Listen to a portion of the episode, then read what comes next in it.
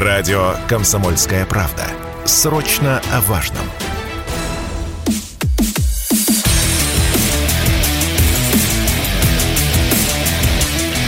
Программа с непримиримой позицией. Утренний Мардан. Всем здравствуйте! В эфире радио «Комсомольская правда». Я Сергей Мардан. Скучал по вам, что уж говорить. Сток новостей каждый день. Ни отдыха, ни продыха, ни суббота, ни воскресенье. Ну, теперь это надолго, как вы понимаете. Я надеюсь, все это понимают. Я вот, ну, я вам скажу так. А, я в этом смысле а, вот ни насколечко не отличаюсь а, ни от кого из простых добрых русских людей и а, осмысливаю реальность примерно в том же самом таком а, слегка заторможенном эстонском стиле, как и вы. А, вроде как а, президент выступил сколько уже, 4 или 5 дней назад объявил всеобщую мобилизацию, а, а осознание того, что это означает, ну, более-менее пришло ко мне примерно в субботу, а так вот совсем полностью к концу вчерашнего дня. Я, соответственно, что сделал? Сейчас я вам скажу, что я сделал. Я написал своим товарищам, знакомым, но людей, кого я, ну, кого-то заочно, кого-то лично знаю довольно много лет. Один из них профессионально воюет с первых дней. Я им написал, я говорю, Леш, напиши, пожалуйста, на всякий случай, вот, что из снаряги имеет смысл ну, заранее прикупить. Ну, так вот, чтобы потом сюрпризов не было. Ну, вот примерно так э, происходит у меня это в голове. Да, я обязательно должен поправиться, да, уточнить о частичной мобилизации. Частичной, конечно, конечно, частичная мобилизация. Вот все вот как вот нам сказали, частичная мобилизация. Мы примерно так к этому относимся. А все а, вопросы, причем которые задают и цепсошники на зарплате, их последние дни какое-то совершенно необыкновенное количество в ютубовском чате, к слову, а, YouTube-канал Мардан 2.0, если вдруг вы не подписались еще, а просто его смотрите, нажмите кнопку подписаться, вам же легче будет. А, так вот, и цепсошники, и просто люди перевозбужденные, а, я сразу всем отвечу вот, по поводу такого, того традиционного русского бардака, который был, есть и должен был бы быть, а, я практически сразу а, свое мнение высказал. Я ожидал, вот я лично ожидал, прожив, ну, достаточно долго на белом свете, что будет гораздо хуже. Вот честно вам скажу. Я живу в России всю свою жизнь. Я ее видел а, всякую. Но а, предположить даже в самом фантастическом сне, что вот а, решили и все поехало как а, по дорожке густо смазанной солидолом, вы что, правда в это верили? Вы правда на это надеялись? Это глупо. Любой, кто предполагал, что именно так и должно было бы быть, что все пойдет в соответствии с какими-то планами. Причем что такое планы? А, это не те а, планы, которые, допустим, чертят. Ну, я вам приведу пример. А, люди, которые руководят реальным работающим бизнесом, большим. Вот они рисуют планы, сценарии какие-то. А что будет, если поменяются цены? А что будет, если изменится ситуация на рынке? И так далее. Вот они расписывают реально планы. И то, в общем, самыми широкими мазками, там не строй никаких особых иллюзий. Или мобилизационные планы, которые составлялись при советской власти. Хорошо ли, плохо, но это были планы, заточенные под конкретные ситуации, где расписывались по-военному каждые шаги. Мы последние 30 лет, а на самом деле гораздо больше, жили в другом мире, в котором ничего подобного – ничего похожего на то, что происходит сейчас, не было вообще. Повторяю, вообще. То есть, может быть, какие-то военные теоретики этот сценарий рассматривали. Но более того, я знаю, что рассматривали. Я знаю, что а, вопрос частичной мобилизации военными обсуждался практически с самого начала. Ну, а что это должно изменить? Ничего это не должно изменить. Весь так называемый а, народно-хозяйственный механизм выстраивался все 31 год после 91-го совершенно по другие задачи. И в этой картине мира не было ничего похожего на тот сценарий, в котором мы находимся прямо сейчас. Ничего похожего там не было. Ни в 1996, ни в 2000, две чеченские войны, ни в 2008, а еще раньше в 2007, ни в 2014, ни даже в 2021, я боюсь. Мы об этом ну, сегодня серьезно поговорим с серьезными собеседниками, без всякого хайпа. Никакого хайпа не будет. Те расщ... Э, я предполагаю, что есть люди, которые включают радиоприемники для того, чтобы взбодриться. Нет. Все, проехали. Этот э, период э, в развитии программы в прошлом. Никакого искусственного взбадривания больше не будет. В нем нет никакой необходимости. Более того, даже кому-то покажется, что я там стал слишком спокоен. Ну да. Вот я это ощущаю так. Я лично, я, Сергей Мардан, ощущаю, что жизнь обрела настоящую плотность, форму, физическое естество. Из нее практически ушло виртуальное, придуманное. Из нее исчез мир просто произнесенных пустых, бессильных, бессмысленных слов, которые мы произносили годами на разных уровнях пустые, бессмысленные слова. Сейчас придется подобрать новые слова, настоящие. Люди будут реагировать только на настоящие слова, которые отражают то, что с ними происходит. Вот, э, вот так вот будет устроена наша жизнь. А там, как Бог даст, посмотрим. Что гадать-то? Вот, я еще хотел бы сказать доброе слово про одного человека. Это военный комиссар Ростова-на-Дону Игорь, Игорь Егоров.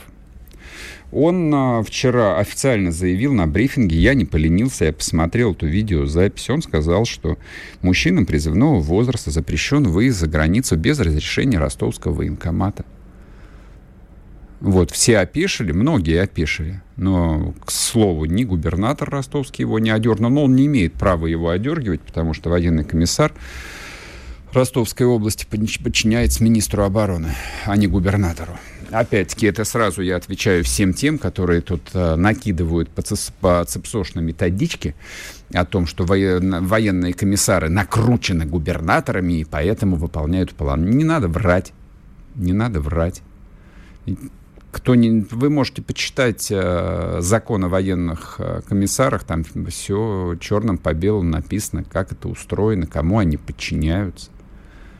Там написано, что они совместно с органами федеральной власти осуществляют либо призыв, либо мобилизацию, частичную или всеобщую, не имеет значения.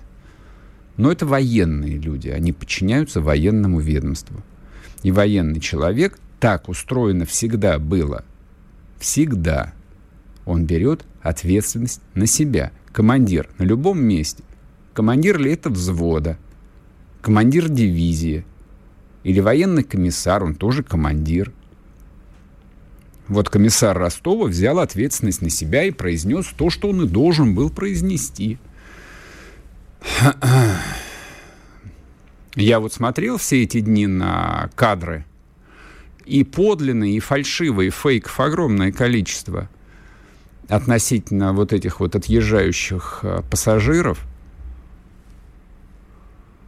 Поэтому военком ростовский Игорь Егоров правильно сказал. И я думаю, что Сегодня его слова получат официальное подтверждение больших начальников, которые носят большие погоны.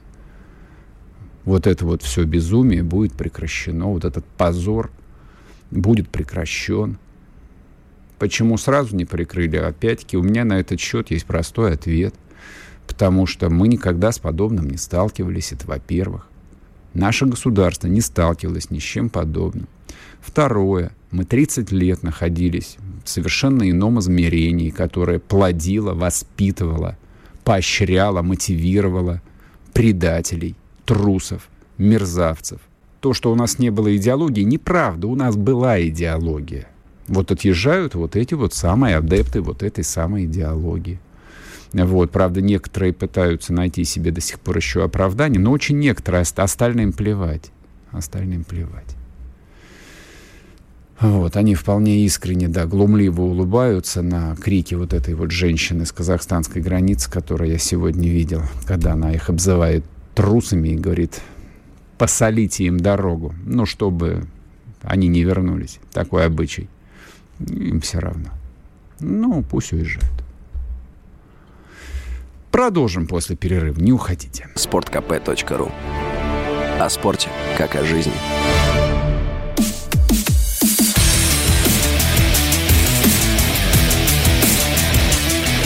Программа с непримиримой позицией.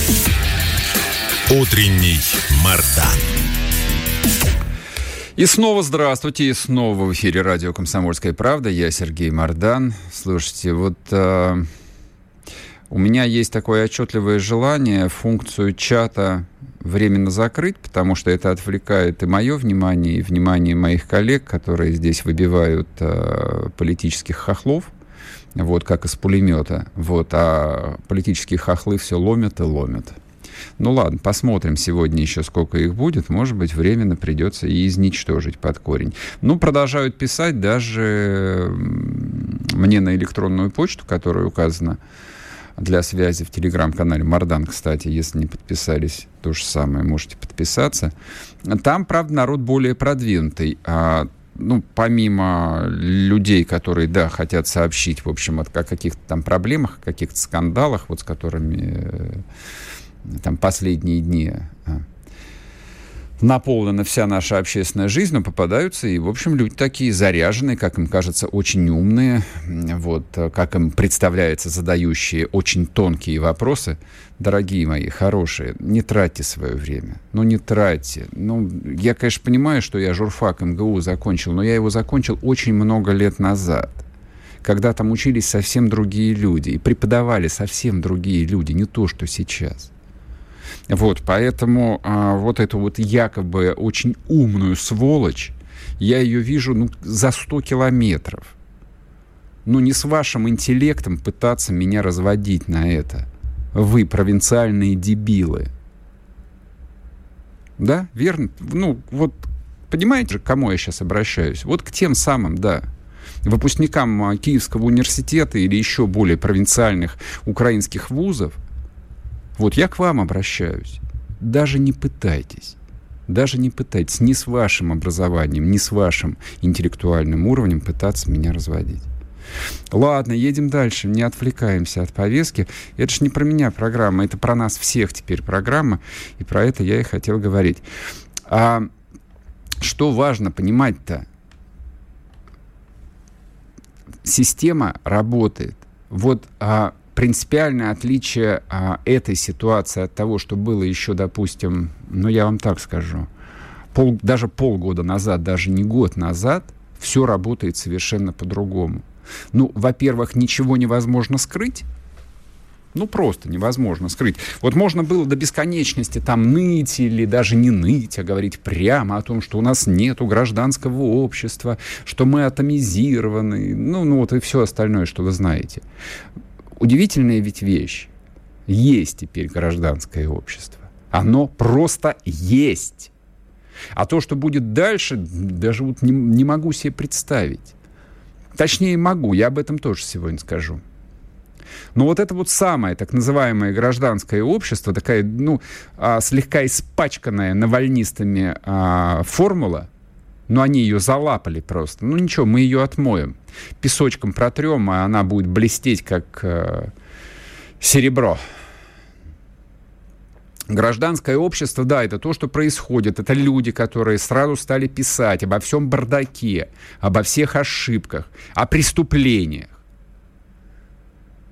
Это мои коллеги, которые тут же запустили, не побоялись ничего. Запустили чат-боты, в которые они принимают а, жалобы. Не просто принимают, они передают их в тот же Минобороны. Они добиваются исправления. И то, что людей, которых по ошибке из-за бардака там призвали, эти люди едут домой. Это и есть гражданское общество. Так оно работает.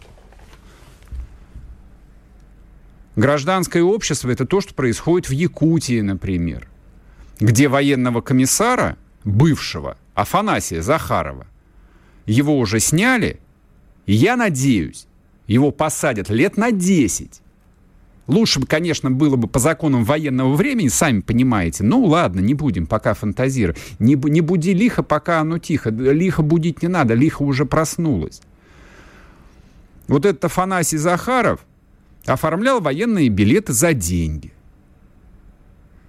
И тут же его вскрыли, и тут же его сняли, и назначили нового человека. И тот же якутский губернатор ну вот если посмотреть на его активность, это та активность, которую люди и ждут от главы региона, который не прячется за пресс-службами, за бессмысленными пресс-релизами, ничего не значащими. Он говорит только то, что от него ждут прямо сейчас. От всех глав регионов люди сейчас ждут только одного, разговора только на одну тему – ни про какие там хозяйственные вопросы, ни про какие бюджеты. Вообще это все сейчас никому не интересно. Они все должны говорить только об одном. А кто не говорит, тот дурак. Тот дурак, тот не понимает, на каком свете он сейчас находится. Он не понимает, что уже завтра все поменяется, и все будет работать совершенно по-другому. В другой стране будем жить. Еще один пример вам приведу. так, наблюдение, мысли вслух.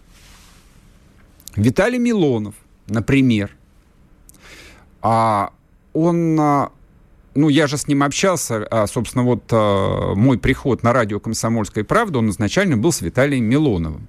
Это у Виталия была программа, а я был приглашенным гостем. Он очень, очень интеллектуальный человек, очень умный, а, с очень а, а, яркой политической биографией, своеобразной. Ну, политика она такая, всегда. Политика это не из той серии, что вот мальчик там в 20 лет пришел работать помощником депутата, ему кажется, что он занимается политикой. Нет, это не политика. Вот, у Милонова было такое яркое очень амплуа. Я, как э, даже сказал бы, одно время это был такой Жириновский на минималках. Вот, не в обиду Милонову. И тем более не в обиду Жириновскому. Вот. Где сейчас Виталий Милонов? Последние полгода. Виталий Милонов последние полгода, семь месяцев на войне. Он не вылезает из Донбасса. Виталий Милонов является военнослужащим, наводчиком рапиры. И это не шутки. Знаете, почему это важно? Потому что через полгода, через год в политике будут только люди, которые смогут сказать, где ты был в четвертом квартале 22 года, они скажут, я был на войне, мой позывной Густав или какой-то другой. Вот они будут в политике. А другие люди, про тех, кто уехал, я даже не говорю. Вот их политическая судьба, я бы сказал, будет под большим вопросом.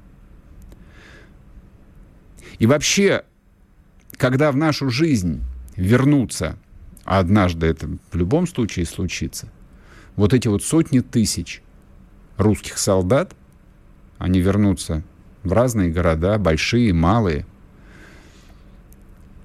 в городские поселения, в села. Они возьмут власть. Их будет власть. Они создадут новые структуры. Либо в нынешних партиях, либо в новых партиях. Я понятия не имею. Эти люди будут определять будущее России. А те, кто уехали, важно сказать, без истерики, без всякой. Тут нечего совершенно истерить. Вопрос же выбора. Вопрос выбора. И действительно, ну, каждый взрослый человек, он э, там решает за себя, как бы он определяет, он каждый день, каждую секунду решает собственную судьбу, каждый день, вот каждое мгновение мы находимся на развилке. Вот люди, которые в эти дни толпились в каком-нибудь Внуково-3, это там, где частные самолеты, мне просто рассказал э, человек очень э, информированный, который часто летает через этот терминал, что там ажиотажно было, очень ажиотажно. Вот, то есть количество э, мажоров, которых э, семьи отправляли за границу, в общем, превосходило все возможные ожидания. Ну, ладно, так бывает. То есть по-человечески можно понять. Ну, но дальше ведь возникнет вопрос. Они же а, захотят вернуться когда-то через какое-то время. Ведь возникнет же это желание вернуться. Сто процентов. В каком качестве, в каком виде Россия их примет? Я считаю, об этом можно и нужно говорить уже прямо сейчас. Я в этом смысле согласен а, с Димой Стешиным. Они должны сюда вернуться как минимум пораженными в политических правах как минимум у этих людей должен быть полный запрет на госслужбу в любом виде, в любом качестве. Даже сотрудникам ЖЭКа они не могут быть. Частный бизнес – welcome. Доступ к государственным деньгам – до свидания. Это, это метка должна быть. Это стигма должна быть. Клеймо труса, предателя. А там уж как пойдет. Вот. А те, кто вернулись, э, те с нами остались. Это вот э, к вопросу об Иване Урганте. Снимите все претензии к нему. Урган здесь с нами. И Гришковец тоже вернулся. Он тоже с нами. А Тимати нет. А Тимати уехал. Вот примерно такой расклад. Продолжим после перерыва. Радио «Комсомольская правда». Мы быстрее телеграм-каналов.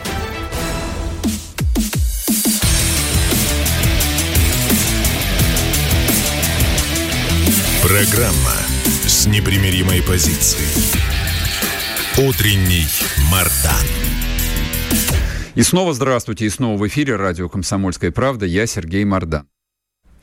Так, а, продолжаем программу. У нас а, две, на самом деле, новости всего. По состоянию на сегодняшний день у нас две с половиной новости. Первую новость, вот мы ее подробно обсудили. Я, в принципе, сказал все, что я хотел по поводу продолжающейся частичной мобилизации. Вот, и мы будем об этом говорить каждый божий день. Вторая новость, вообще историческая новость, вот, вот которую вот, правда, я не могу до сих пор осознать э, в полном смысле, настолько она имеет... Э, она не то, что последствия имеет, это то, вокруг чего все и крутится. И это продолжающийся референдум в освобожден, на освобожденных территориях, а также в Донецкой Народной Республике и в Луганской Народной Республике. Вот про это, да, мне очень хочется поговорить с человеком, который там все это и сейчас видит своими глазами, и участвует, и видел все 8 лет. Специальный корреспондент «Комсомольской правды» Дмитрий Стешин, телеграм-канал «Русский Тарантас». Подписывайтесь. Дим, привет еще раз тебе, как будто Добрый не вечер. расставались. А, ну, давай начнем с такого а, дурацкого пустого вопроса. А, ну, как оно? Вот, вот вчера прошел день, еще один голосование. Я вернулся из Мариуполя, я там полазал как следует. А, я был, например, в таком, ну, печальном районе, а, заводская застройка с садочками. Вот четко между Азовсталью и заводом Ильича. Школа 44, Угу. Значит, навигатор меня привел к тоннелю Я в последнюю секунду понял, что у меня машина в нем просто застрянет, тоннель под железнодорожным полотном.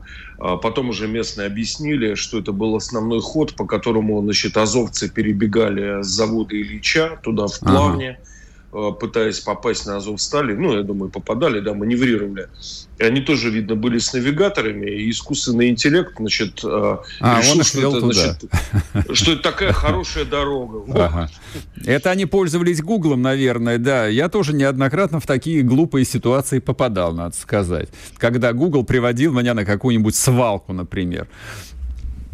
Да. Ну, вот, ну, деталь войны, понимаешь? Mm-hmm. 44-я школа. А председатель значит, избирательной комиссии э, значит, говорит, наша школа пережила две войны. Великую Отечественную и подбирает слова и говорит, и последняя. Uh-huh. Вот. Я uh-huh. говорю, как люди-то голосуют? Он говорит, ты знаешь, вот а, на тот момент а, в Донецке а, проголосовало 23% жителей, а у нас, говорит, уже больше 40, наверное, будет на час дня. Это суббота. Говорит, поехали посмотрим. Мы поехали к магазину э, поселковому. Там я не скажу, что стояла, значит, очередь, как вот в самом Мариуполе, забегая вперед, но люди подходили, просто каждую минуту подходили, каждую минуту голосовали. Угу. Ну и там я наслушался, конечно, истории, расспрашивал людей о, о военном быте. Они очень благодарили Россию, Россети. А буквально там за две недели до референдума сделали, вернули электричество. Там люди ремонтников затаскивали к себе, кормили чем могли. А надо понимать, что живут там, ну, небогато. Угу. Завод Ильича начал набирать бригады по цехам. А они вот, начали и... работу уже? Э, подготовительные ага, минуты ага. к запуску. Ну, слава да. Богу. Не всех а, берут, ну, сам, с, самых лучших, да. Угу. С Азовсталью пока непонятно. Вот мы стояли на третьем этаже этой школы с Сергеем э, Ивановичем председателем комиссии, он сам как бы работяга, бригадир с Ильича. Угу. Смотрели, как над Азовсталью встают дымы, там потом взрыв долетает, это продолжается разминирование, угу. сколько туда, сколько там боеприпасов вывалили, запасли, ну, страшно представить. Так что с Азовсталью еще вопрос открыт. Вот. А в городе, ну, это по данным уважаемого депутата Саблина, да, он же запускал систему раздачи гуманитарки по центрам, угу. и благодаря именно вот этим центрам, э, то, что они подключили к ним э, систему вот э, бухгалтерского учета 1С, да, они смогли понять, сколько людей осталось в городе, достаточно точно, 214 тысяч человек. Угу. Вот. Ну и потом они к этим центрам подключили уже там а, отделение Следственного комитета, который собирает о воинских преступлениях а, информацию, юридическую помощь, нотариат, аптеки, даже бесплатный ремонт э, велосипедных шин. Ты представляешь, ну, у людей э, достаточно долго единственным транспортом в городе был велосипед. Mm-hmm. Э, вопрос с работой, конечно, один из важнейших в городе. Город-то рабочий, да. Э, всех, э, кто мог двигаться, бросили на социальные работы. Они вымели город, вычистили. Mm-hmm. Знаешь, вот такое впечатление, э, будто и асфальт вымыт. Вот я был в садике, который там на 99,5% уже закончен. А, там работали все. Там работали мужики с Луганска, местные мариупольцы, узбеки, плиточники. Ну, как без них, да? Вот, э, россияне, ростовцы. А откуда, делали. извини, пожалуйста, а откуда узбеки-плиточники взялись в Мариуполе? Подрядчики, подрядчики завезли. Э, Причем, ну, видно, да, ну, даже по их инструменту, по одежде, вот как mm-hmm. они ведут, что это не просто, знаешь, люди на лопате, а высококвалифицированные mm-hmm. специалисты. Мы же не будем отрицать, что среди узбеков есть отличные специалисты. Было бы странно это отрицать. Вот. А, значит, а, ну, я не хотел заниматься лакировкой действительности. Я заехал в квартал, а, который называется «Квадрат». Угу. Как мне местные сказали, раньше он назывался Жовтневый, теперь опять Октябрьский. Угу. Это, значит, квартал из многоэтажек, поставленный такой крепостной стеной. Вот, ну, реально крепость. На доминанте стоит. А самое высокое здание, 14-этажка, там обглодано, вечные э, верхние этажи. Там mm-hmm. сидели снайп, снайперы, достаточно долго сидели, там чуть ли не треть города контролировали. Подходы к Азовстали, к Ильичу, их там выбили. А, выглядит этот квартал, конечно, жутко.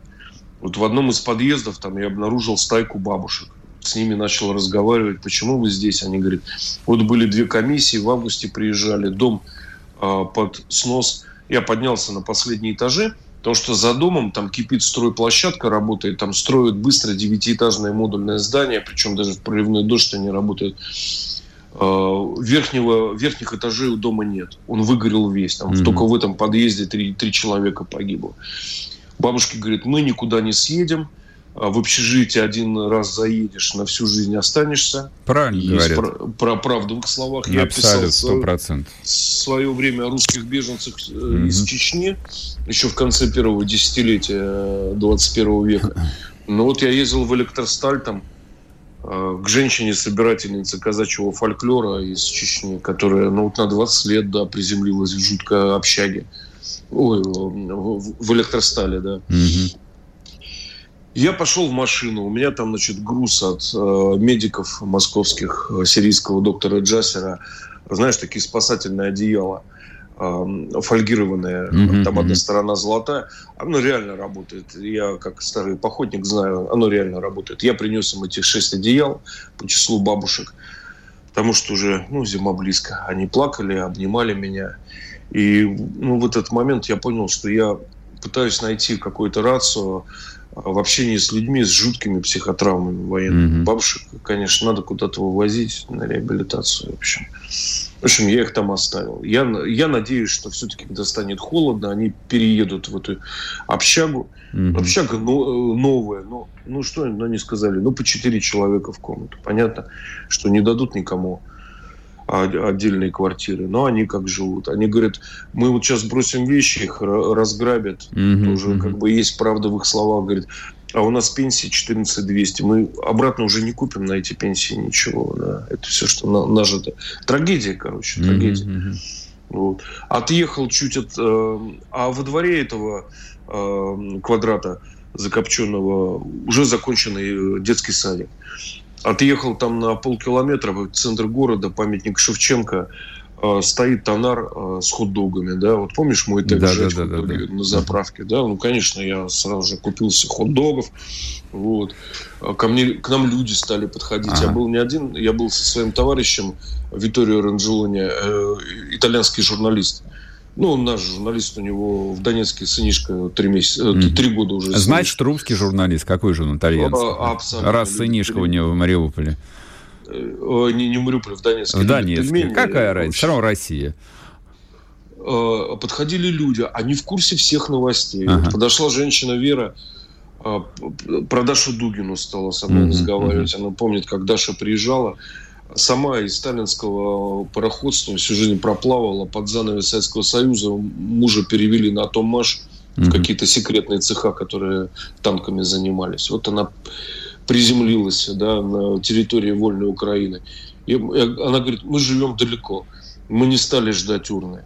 Мы пришли сюда, вот там сын стоит в очереди, там действительно очередь, знаешь, mm-hmm. на 40. Сын стоит, муж, она такая вся принаряженная. Я говорю, как вас зовут? Она говорит, Вера. Вера, Надежда и Любовь. Я долго эти слова обдумывал. Вот. А потом мы заехали в квартал, который Минобороны строила mm-hmm. на две с половиной тысячи человек. Ты знаешь, я посмотрел на эти дома, я-то думал, это будут какие-нибудь многоэтажки, как в Красногорске, да.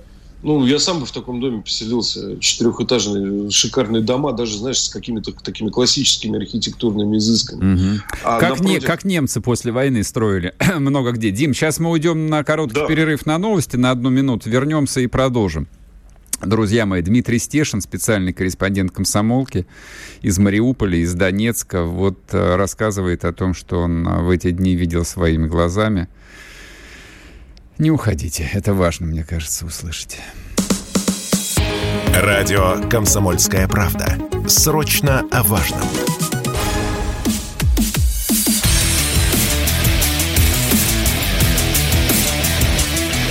Программа с непримиримой позицией. Утренний Мардан. И снова здравствуйте, и снова в эфире радио «Комсомольская правда». Я Сергей Мордан, Дмитрий Стешин с нами на связи, телеграм-канал «Русский Тарантас». Это Димин канал, подписывайтесь. Немножечко статистики, Дим, позволь, я озвучу. Официальная явка на референдумах о вхождении ДНР, ЛНР, Запорожской, Херсонских областей в состав России Донецкая Народная Республика 77 и 12% состоялся референдум, кто бы сомневался.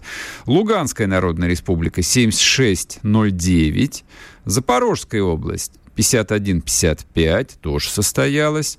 Особый привет э, жителям Запорожской области и город-герой Запорожье, который пока что под оккупацией передаю я. Херсонская область пока не дотянула 48-91. Ждем Херсон. Ждем Херсон. Дим, а, э, даю, да, возвращаю тебе слово. Да, Рас, да раска, рассказывай еще по поводу да, голосования. Я... Слушай, вот знаешь, извини, я просто перебью тебя, а, но тут же набрасывали последние три дня, а, я даже сейчас там не западных дипломатов а, буду цитировать, то есть вообще как бы в этом нет никакого смысла, а и наши бывшие, так сказать, соотечественники, сограждане, ну, либеральной э, окраски, в общем, тоже тут не стеснялись в выражениях про аннексию, про фейковый референдум, про то, что люди на самом деле не голосуют, а те, кто голосует, просто боятся. И вот я смотрю на эту цифру ДНР 77%, вот, и вот думаю, как у них слова-то в горле не застревают, руку не сводят от судорог, когда они это пишут, вот эти вот мрази ты, знаешь, Виторио, поскольку работает на западную аудиторию, да, он специально задавал идиотические вопросы. Вот. А вы сами пришли голосовать, да, ему люди говорят, да, я сам пришел, это мой выбор. Вот прям дословно, мужик, э, мужик в трофейной флисовой куртке азовской, вот, армейской. Я сам пришел, говорит, все мои соседи пришли, запишите, это мой особый осознанный выбор и так далее. Я хочу быть в России. Ну, и так далее. Вот ну, я к своему спичу-то э, закончу его, да, вот напротив этого нового квартала шикарного, он еще достраивается, там, я думаю, и на, он и на 5 тысяч человек будет больше. Mm-hmm. Вот. Огромная, значит, свалка э, техники, которую стащили со всех улиц Мариуполя. Там больше нет э, сожженных машин и танков, и броников. Там, там наши танки стояли там, с прикрученными венками погребами. Вот. Машина одного из командиров – захисников украинских э, Тесла с нецензурной надписью посланием Илону Маску да, на лобовом стекле. Mm-hmm. И тут, значит, меня прорубает, я вижу э, вот флешбэк из начала апреля, конца марта, э, расстрелянная в хлам «Газель» э, с надписью «Дети» по бортам, вот со всех сторон. Я, я ее первый раз увидел э, за драмтеатром. Она стояла прямо поперек дороги на спущенных колесах. Mm-hmm. Я потом вы, выяснил историю этой машины. На ней, значит, пытались вывести э, кучу детишек из города. Вот. А захисники «Газель» остановили, детей оттуда вытряхнули, вот, и сами в нее загрузились. Ну, очень удобно, если нет совести, воевать на машине, э, расписанной со всех сторон дети. Mm-hmm. Я, я заглядываю вовнутрь, открываю фургон, а там все так же, как было, понимаешь? Вот детский горшок стоит э, пластиковый, красный. Валяются малышковые там джинсики, кофточки и материнская косметика раздавленная. Mm-hmm. Меня просто вот на секунду вот выкинуло обратно из сентября в апрель. И я вот с трудом, наверное, только через минуту сообразил. Вот я тупо на это смотрел, что все закончилось. Вот захлопнул дверь. Все. Понимаешь? Я могу сказать, что меня вот спрашивали уже про негативные отношения, сталкивался ли я с негативом, общаясь с жителями Мариуполя. Mm-hmm. Вот единственный у меня был неприятный разговор э, с мужиками, которые хоронили свою мать на газоне э, бульвара имени Шевченко. Уже, кстати, всех перезахоронили давным-давно с таких дворовых кладбищ. Mm-hmm. Они, вск- они вскрыли похоронное бюро, решили, что я ну, какое-то официальное лицо там, в нашивках там, с оружием. Вот, очень боялись. Они говорят, мы все вернем до копеечки. Я говорю, ну не волнуйтесь, говорю, ну все правильно делаете, надо мать по-человечески похоронить. Мы с ними разговаривались. Они говорят, мы не верим, что город восстановит. Я говорю, слушайте, у меня, говорю, есть вот опыт Второй Чеченской войны. Я уже в 2007-м перестал в Грозном по развалинам ориентироваться. Mm-hmm. Они говорят, это, значит, Путин, он любит чеченцев. Да, а мы русские никому не нужны вообще. Я говорю, вот, вот увидите. И я, понимаешь, я катался по Мариуполю, там в любом уголке натыкаешься на стройку. Там даже памятники э, восстанавливают. Э, вот непритязательный квартал, заезжаешь, бац, значит, совершенно невзрачная там девятиэтажка, а на ней новенькие желтые кранбалки стоят, и по ним, значит, наверх затаскивают там стройматериалы. То есть, ну, комиссия осмотрела, поняла, что повреждения незначительные, все восстанавливают. Ты понимаешь, вода везде в городе есть, свет есть. Вот так. И, значит, я боюсь, конечно, прогнозировать. Но с такими темпами город э, приведут в порядок, ну, почти до состояния, как было, я думаю, к весне, с Божьей помощью. Дай бог, дай бог. А, ну, в общем, я, я так понимаю из твоего рассказа, что жизнь в Мариуполе удивительным образом даже более спокойная, вот более там человеческая, то, что называется, чем в Донецке сейчас, где и воды нет, где и обстрелы каждый день. Слушай, у меня, у моего товарища, военкора Жора Медведева, с которым много чего прошли в том же Мариуполе, у него в августе родился сынишка. Я ему звоню, Жор, там, что ты делаешь, заезжай в гости. Он такой, говорит, я еду за мешками для песка. Угу. Мне, говорит, надо дом обложить. Э, снаружи стороны оказался дом. А он в частном секторе живет? Да, в Горловке. И, mm. говорит, ты знаешь, говорит, это может быть там смешно и цинично, но у меня что-то мысль, говорит, появилась, может быть, вывести э, новорожденного ребенка с женой в Мариуполь. Mm-hmm. Mm-hmm. Вот так вот. Понятно. А, ну, давай, чтобы тему референдума мы все же, в общем, как бы вот э, не оставили подвешенной. Голосование в Донецке. Вот Донецк, который под огнем. Вот там это как происходило? Расскажи просто. Э, знали прекрасно, что эти мрази э, будут бить по избирательным участкам. В Горловке вчера двух членов избирательной комиссии контузило, но они просто перемещались, я так понимаю, по дворам с mm-hmm. и их попали под, под огонь артиллерийский.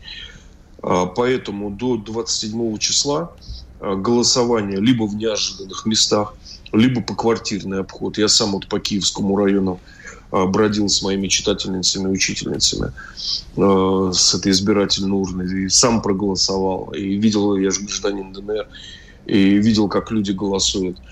Э, да, сорвали, значит, бандеровцам планы, потому что, я так понимаю, какой у них был расчет. Вот откроют несколько участков, да. А у людей надежд, кроме как на Россию, нет. Они все туда ломанутся. Будет толпа очереди. Туда угу. положат несколько снарядов, сразу за сотню трупов.